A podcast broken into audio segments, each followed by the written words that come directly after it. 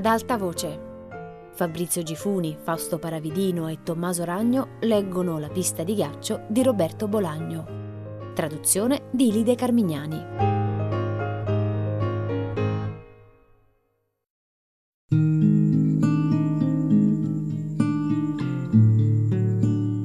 Remo Morán.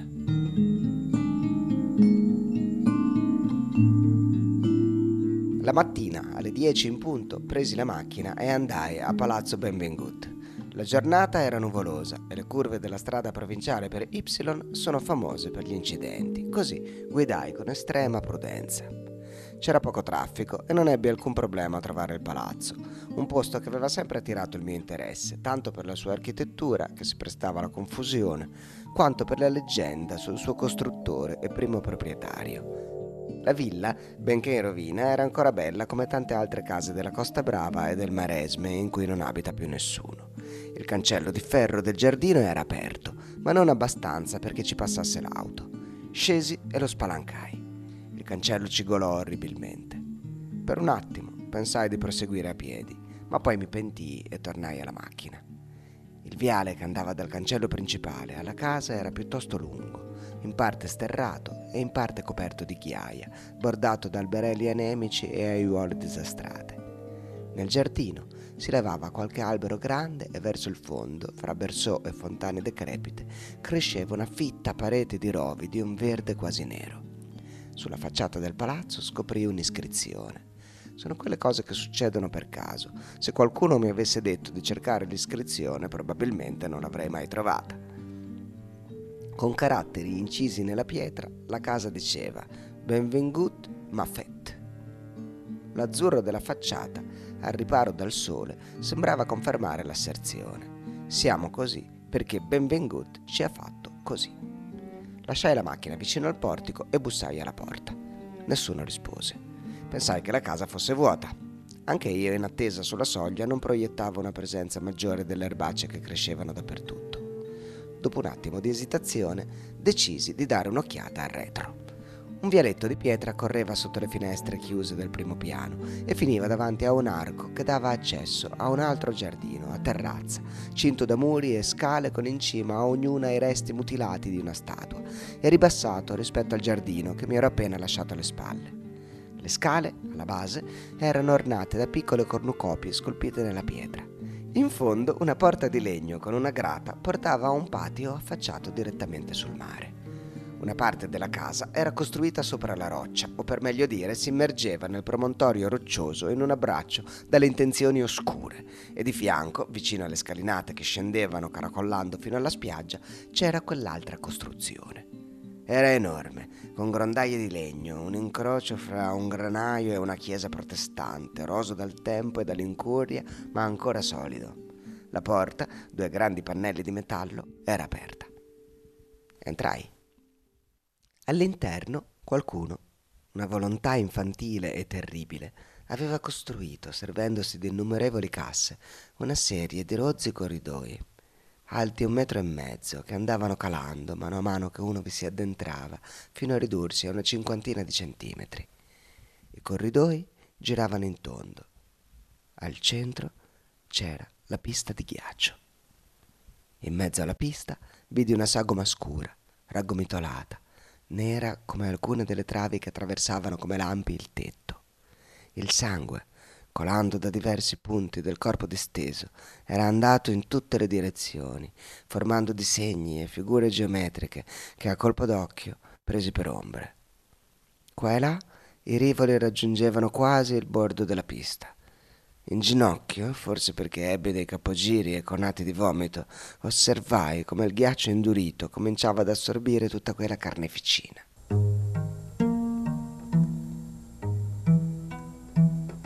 In un angolo della pista scoprì il coltello. Non mi avvicinai a guardarlo con più attenzione e tantomeno lo toccai. Da dove mi trovavo vedevo chiaramente che era un coltello da cucina, con la lama ampia e il manico di plastica. Sulla lama, anche a distanza, si notavano le macchie di sangue. Poco dopo con la massima cautela, cercando di non scivolare sul ghiaccio e al tempo stesso di non calpestare il sangue rappreso, mi avvicinai al cadavere. Capii dal primo momento che era morta, ma da vicino mi sembrò solo addormentata, con una lieve smorfia di disappunto nell'angolo dell'unico occhio che le si poteva vedere senza cambiare posizione. Suppose che fosse la vecchia che era andata a parlare con Lola e rimasi a lungo a guardarla come ipnotizzato, aspettando irrazionalmente che Nuria comparisse sul luogo del delitto. La pista di ghiaccio mi sembrò allora un posto magnetico, anche se a quanto pareva tutti i suoi possibili abitanti e visitatori erano svaniti da un pezzo e io ero l'ultimo a entrare in scena. Quando mi alzai avevo le gambe gelate. Fuori le nuvole avevano definitivamente oscurato il cielo e dal mare cominciava a soffiare un vento minaccioso. So che sarei dovuto tornare indietro, andare a Zeta e avvisare la polizia, ma non ci andai. Al contrario, respirai più volte a fondo e feci un po' di ginnastica, perché le gambe, oltre che gelate, cominciavano ad avere i crampi. E ancora una volta, come se lì dentro ci fosse qualcosa che mi attirava in modo irresistibile, rientrai nella costruzione e vagai per i corridoi circolari, osservando distratto le casse, contando i riflettori puntati sulla pista, cercando di immaginare cosa fosse successo col favore di quell'atmosfera gelida. Senza toccare nulla, soprattutto senza toccare nulla con le mani, mi arrampicai sulle casse e mi guardai intorno. Il panorama che mi si offriva era simile a quello di un labirinto visto dall'alto, con un centro di cristallo in cui spiccava un buco nero, il cadavere. Riuscii anche a vedere che su un muro, seminascosta dalle casse, c'era un'altra porta. Senza perdere un minuto la raggiunsi, così dopo aver salito una rampa di scale ed essere entrato in una galleria che dava sul giardino ribassato, mi ritrovai a girare per gli interminabili corridoi di Palazzo Benvenuto. Ben presto persi il conto dei salotti e dei saloni che si succedevano al mio passaggio. Per lo più erano, come si può immaginare, pieni di polvere e ragnatele, con le pareti scrostate completamente in rovina. In alcune stanze il vento aveva scardinato le finestre e sui pavimenti e sulle pareti erano visibili i segni lasciati dalle piogge degli ultimi 30 anni. In altre le finestre erano saldamente inchiodate agli stipiti e l'odore di marcio era insopportabile. Con mio stupore, al primo piano trovai 2 camere appena ridipinte e degli attrezzi da falegname ammucchiati fuori, nel corridoio. Nemmeno adesso so bene quale impulso mi spinse a ispezionare tutta la casa. In una specie di sala di lettura a ferro di cavallo, all'ultimo piano, sotto una finestra che si affacciava sul mare, avvolto in coperte scozzesi a brandelli e con una ragazza apparentemente addormentata al suo fianco, trovai Gasparín. Qualche giorno dopo mi confessò che sentendo i miei passi aveva pensato che fosse la polizia e che non gli restasse via di scampo. Sul muro, sopra l'unica e magnifica finestra, c'era una scritta: «Coraje, canejo». Le lettere, che il tempo aveva scolorito, erano tutte maiuscole e sfoggiavano uno stile non meno delirante del resto della casa, per cui non ebbi dubbi su chi ne fosse l'autore. Benvingut, l'americano. La cosa appariva comunque bizzarra, perché a quanto ne sapevo, Benvingut aveva vissuto, viaggiato e fatto fortuna a Cuba, in Messico e negli Stati Uniti, e invece quella era un'espressione argentina o uruguaiana. Infine, era ancora più bizzarro che qualcuno la facesse campeggiare in una sala di lettura, dove sarebbe stata più adatta una frase in latino o in greco, e per di più in modo che bastava aprire la porta perché saltasse agli occhi in tutta la sua perentorietà. Questo sempre che la stanza avesse mai svolto una tale funzione, cosa di cui comincio a dubitare. Comunque fosse, non mi sorprese che Gasparín avesse scelto proprio quel posto per aspettare ciò che credeva imminente. Non ci dicemmo nulla, restammo lì a fissarci, io sulla soglia e lui per terra, sotto l'iscrizione, con il braccio che copriva l'addormentata. Il sonno della ragazza sembrava così placido e felice che mi dispiaceva parlarne e svegliarla.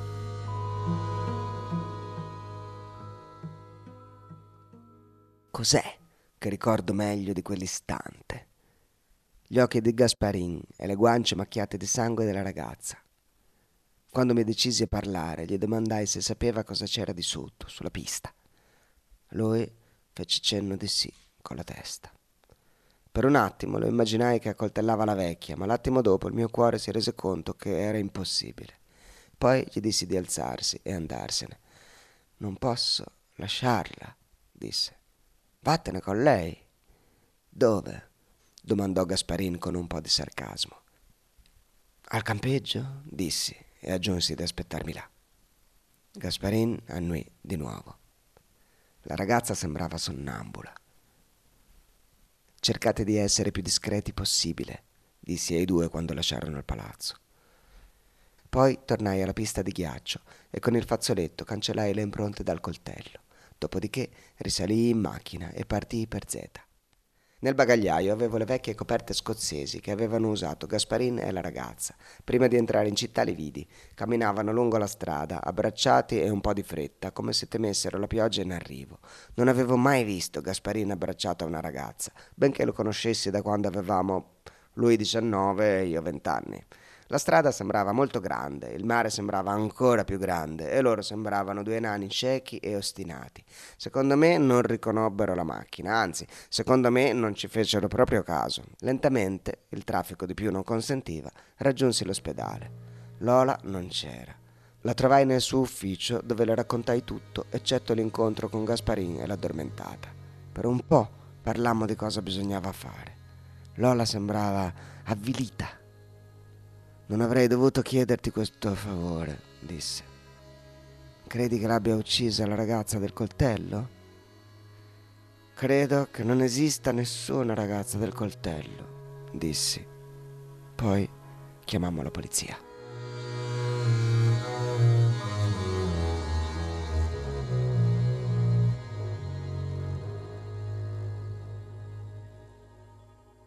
Gaspar Heredia. Chiacchierai col Caraio finché non si addormentò. Parlammo di donne, cibo, lavoro, figli, malattie, morti. Quando sentii che russava, spensi la luce della reception e uscii, continuando a riflettere.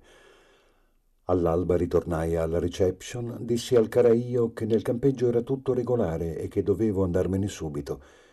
Il Caraio, mezzo addormentato, mormorò parole incomprensibili, qualcosa riguardo a una lacrima gigantesca, una lacrima titanica.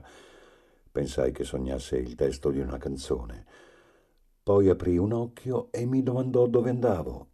«Esco a fare un giro», dissi. Mi augurò buona fortuna e si riaddormentò. Calcolai che di buon passo ci volevano 3 quarti d'ora per arrivare a Palazzo Benvingut. Avevo tempo d'avanzo. Così, prima di uscire da Zeta, mi fermai in un bar affollato di pescatori e feci colazione. Non prestai molta attenzione a quello che dicevano, ma mi sembrò di capire che durante la notte alcune barche avessero visto una balena e che un pescatore fosse scomparso.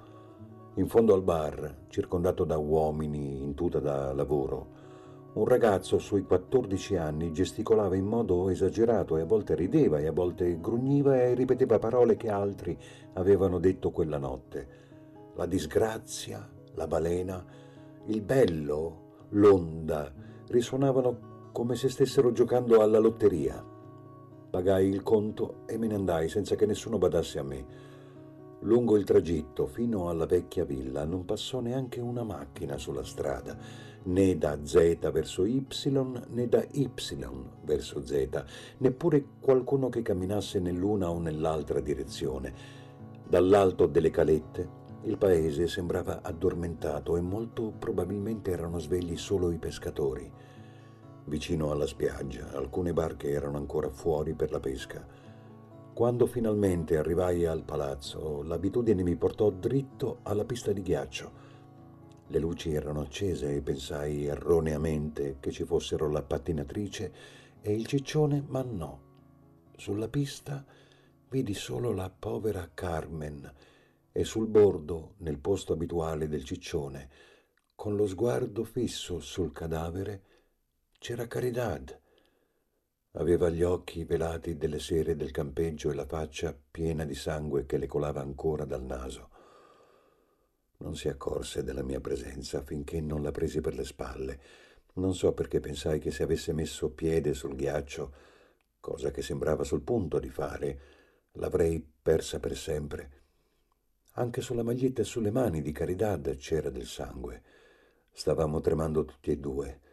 Le mie braccia, che la tenevano per le spalle, ballavano come cavi elettrici e i denti mi battevano provocando un rumore in tono con la scena. Anche Caridad tremava, ma il suo tremito nasceva da dentro e restava dentro, in un circuito segreto percepibile solo se uno la toccava, come stavo facendo io in quel momento. Immaginai perfino che il mio tremito fosse provocato dal suo tremito e che se la lasciavo sarebbe cessato, ma non lo feci.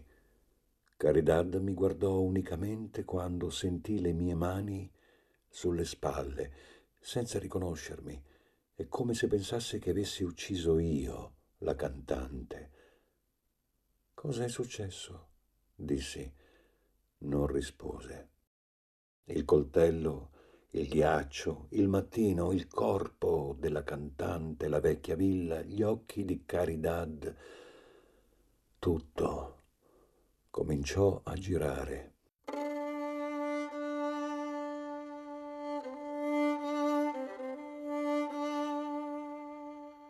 Le mie mani le stringevano le spalle, come se temessi che lei stesse per scomparire. Ricordai quanto era stata buona e generosa la cantante con Caridad e quanto era stata buona e generosa Caridad con la cantante. Entrambe, forestiere e azzeta, nel corso dell'estate si erano aiutate come meglio potevano.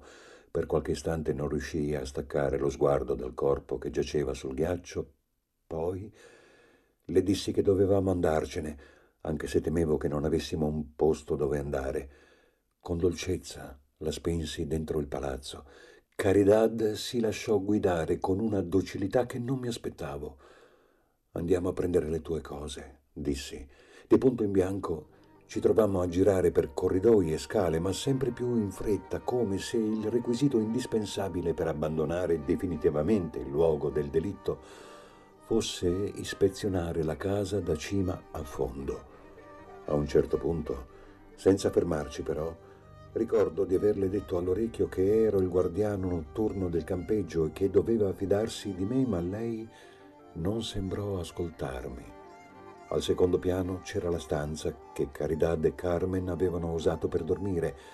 Non era più grande di una dispensa e per accedervi bisognava attraversare altre due stanze, il che la rendeva abbastanza discreta e difficile da trovare.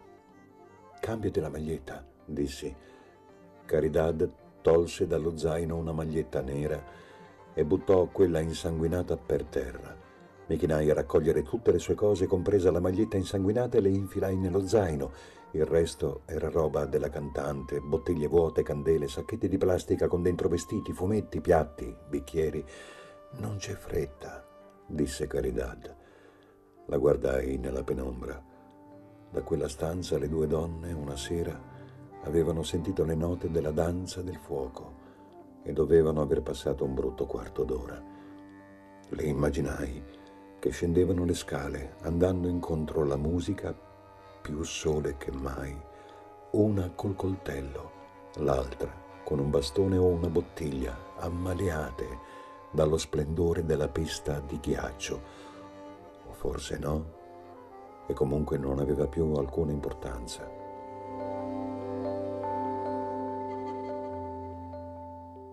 Quando uscimmo fu Caridad a guidarmi. Invece di scendere salimmo in una stanza al terzo piano. «Resta qui, con me, finché non arrivano», mi disse Caridad guardandomi in faccia. Supposi che si riferisse alla polizia. «Andremo a fondo insieme», pensai. Eravamo tutti e due gelati.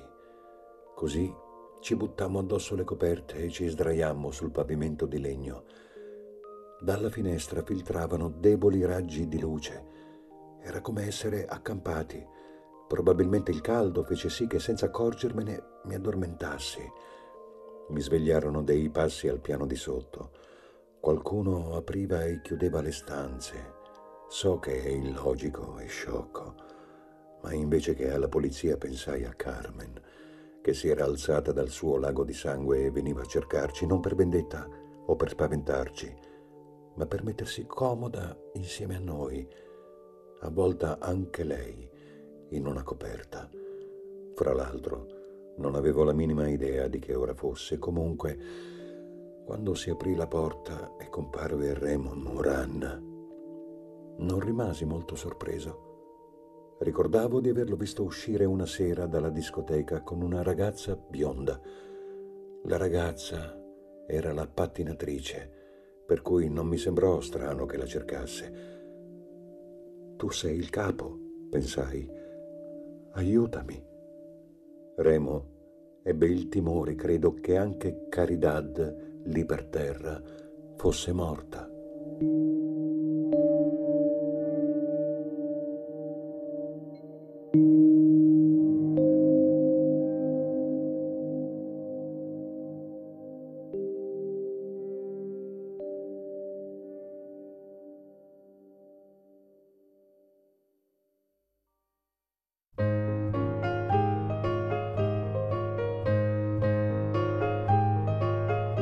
Fabrizio Gifuni, Fausto Paravidino e Tommaso Ragno hanno letto La pista di ghiaccio di Roberto Bolaño, a cura di Fabiana Carobolante, Jacopo De Bertoldi, Lorenzo Pavolini e Chiara Valerio, regia di Luigi Iavarone. Tutte le puntate sul sito di Radio 3 e sull'app RaiPlay Radio. Ad alta voce è un programma Rai Radio 3.